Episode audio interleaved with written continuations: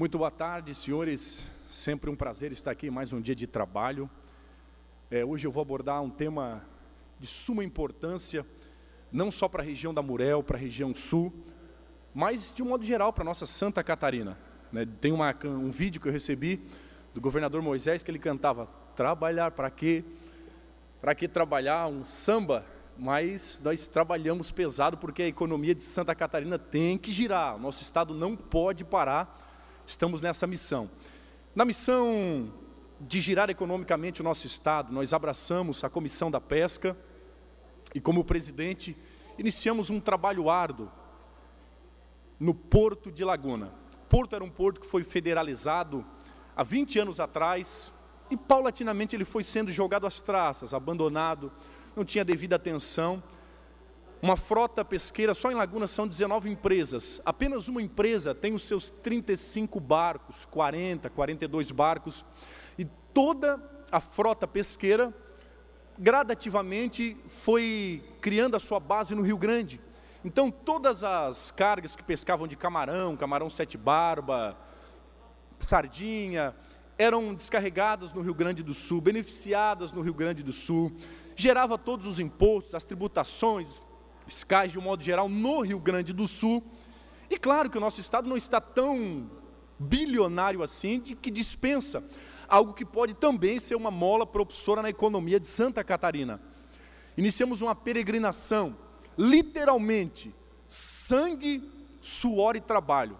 Eu lembro que a gente foi em São Paulo onde era terceirizado a administração do terminal pesqueiro de Laguna, e ali tivemos uma reunião e disseram: olha, para resolver isso tem que ser no Ministério de Transportes. E aí retornamos a Santa Catarina com muito custo, conseguimos uma audiência no Ministério dos Transportes, fomos no Ministério de Transportes, olha, tu tem que passar pelo Ministério de Agricultura, porque a pesca é uma pasta dentro da agricultura. Volta para Santa Catarina e liga e trabalha com os federais, até que conseguimos uma reunião com o ministro, com o secretário da Pesca, e aí nos enviaram para outro ministério, e aí foi uma longa peregrinação. Por quê? Queríamos estadualizar o terminal pesqueiro de Laguna. Uma área ampla, uma área com extensão territorial para abrigar empresas que podem beneficiar, que tem todas as condições necessárias de redimir Laguna economicamente e aquela região da, da Amurel. Ela pode contribuir na questão econômica.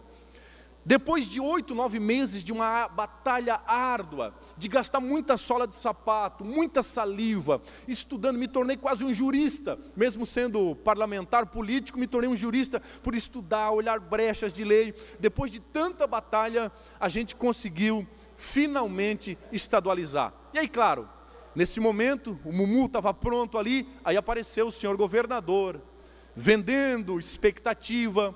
O povo de Laguna tem então seus ânimos elevados à altura, porque pensam: pronto, depois de 20 anos de batalha, finalmente estadualizamos o porto. Finalmente a cidade pode ter algum meio de ter renda, de se redimir economicamente. E aí o governo do estado assume a missão.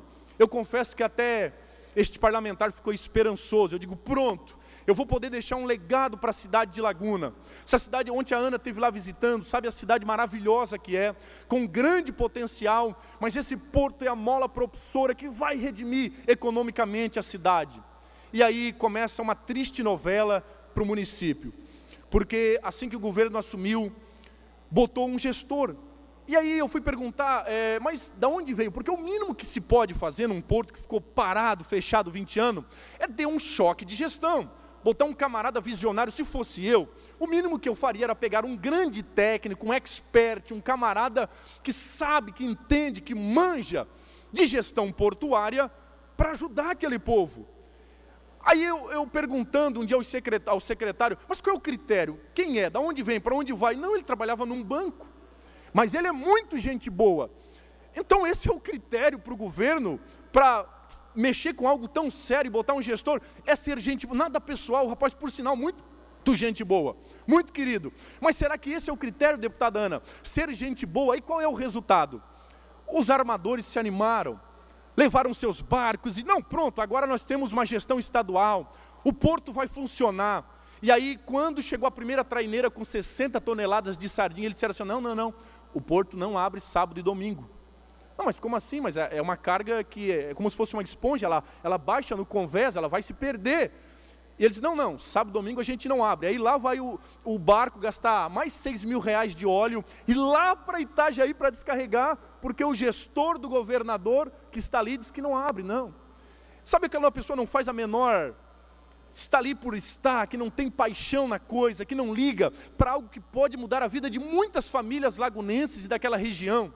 Então hoje eu tenho uma foto que eu preparei ali, pode postar por gentileza. Mesmo com as dificuldades, mesmo com todas as batalhas, o porto teve os seus dias de glória, mesmo sendo federalizado. Vocês estão vendo ali?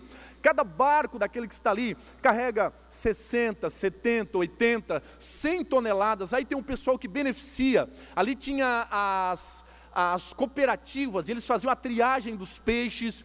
Isso, quando estava federalizado, com todas as dificuldades, tinha os seus barcos, tinha um pequeno fluxo de movimento.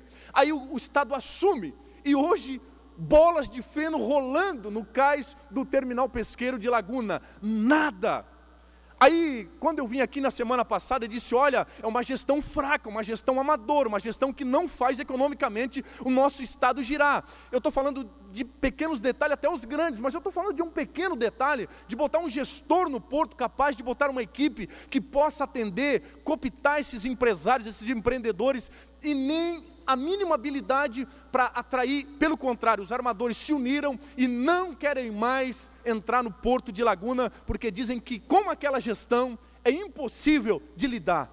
Eu faço aqui um apelo ao governo do estado que não brinque com o sentimento do lagunense. O senhor foi lá, governador, prometeu àquele povo fazer uma gestão técnica, prometeu, será que o governo não tem a mínima condição de botar uma pequena balsa, porque ali hoje está assoreado, a lama invadiu, nem para desassorear.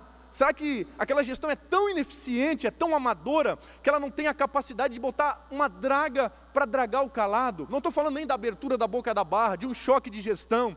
Então a gente está profundamente triste e nós vamos cobrar sim. O senhor teve lá, fez palanque, quer lançar os seus prefeitos, mas será que não vai passar de politicagem? O povo de Laguna, o povo da região do sul, não merece isso. Eu faço uma parte aqui, a nobre parlamentar, deputada Ana, minha colega. Deputado Felipe Estevam, que alegria ver o senhor atento a essas questões. De fato, estive ontem mesmo em Laguna, uma cidade charmosa demais. Fiquei impressionada o, com as construções antigas, históricas. Adorei a cidade, especialmente por ser uma professora de história. Mas, olha, existe uma frase liberal muito famosa que diz que se nós colocássemos o Estado para gerenciar o deserto do Saara, em um ano faltaria areia.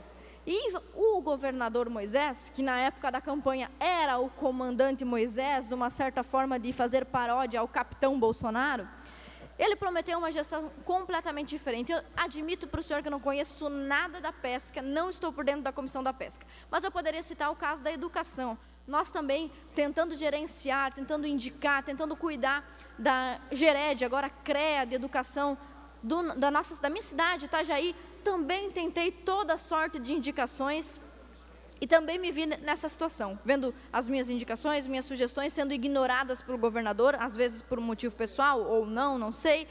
Uh, e a gente tem recebido relatos de diretores em todas as cidades onde nós vamos. Olha, eu fiz campanha para o governador Moisés, pensando que ele ia trocar os gestores, os líderes. Fizemos campanha, por exemplo, né, com todo respeito aos colegas do, partido, do MDB, dos outros partidos, mas muitos diretores me dizendo: nós fizemos campanha contra o MDB para no dia da eleição, vitoriosos, sentirmos que haveria mudança para hoje o governador, por exemplo, colocar novamente, nada contra as pessoas do MDB, mas a política do governador Moisés de repetir o, que ele dizia que ia mudar. Eu, eu, ouvi uma entrevista, uma das primeiras do governador Moisés, onde ele dizia que não era como o presidente Bolsonaro, que ele era um estadista.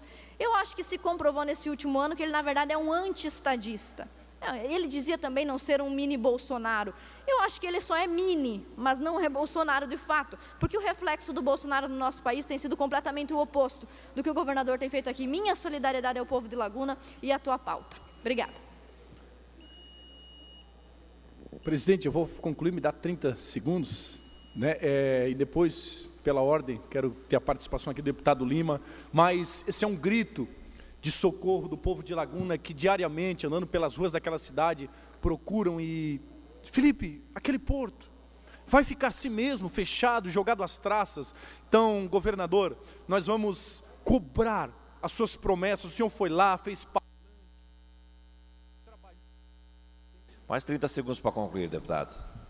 Gerou falsa expectativa, brincou com o sentimento daquele povo e agora nós estamos cobrando uma posição sua de gestão, de olhar para aquele lugar e não brincar com aquele povo, porque aquilo ali é importante para aquela cidade, aquele povo depende, tem muitas cooperativas, são famílias que ali, dali sai o pão para a sua mesa, então faça a gestão, nós estamos aguardando, estamos observando e nós vamos cobrar uma gestão no terminal pesqueiro, faço aqui, né, deixo espaço aqui para o nobre deputado Lima.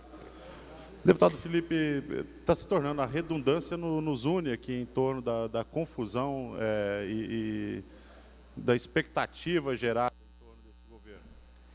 Deputado, lhe concedo espaço pela ordem, então. Como eu disse, a redundância está nos unindo aqui dentro, em volta do mesmo discurso, sempre falando de uma, uma situação confusa, controversa, sem explicação. É, pô, pedir para um, um, um, um barco carregado de peixe aguardar. Não, assim, olha, é, realmente a tecnicidade, aquela que foi, que foi um compromisso de campanha, nós estamos aguardando ela. Já tivemos um secretário afastado, né? nós temos uma lista interminável aqui dentro aqui de reclamações em torno do trabalho dos demais. Então, eu, eu acredito que nós temos que, daqui para frente, aqui, é, começar de verdade mesmo, assim, a, a procurar pelo, pelo menos novos assuntos que não sejam dentro dessa temática mesmo, porque, como eu disse, nós estamos unidos pela redundância.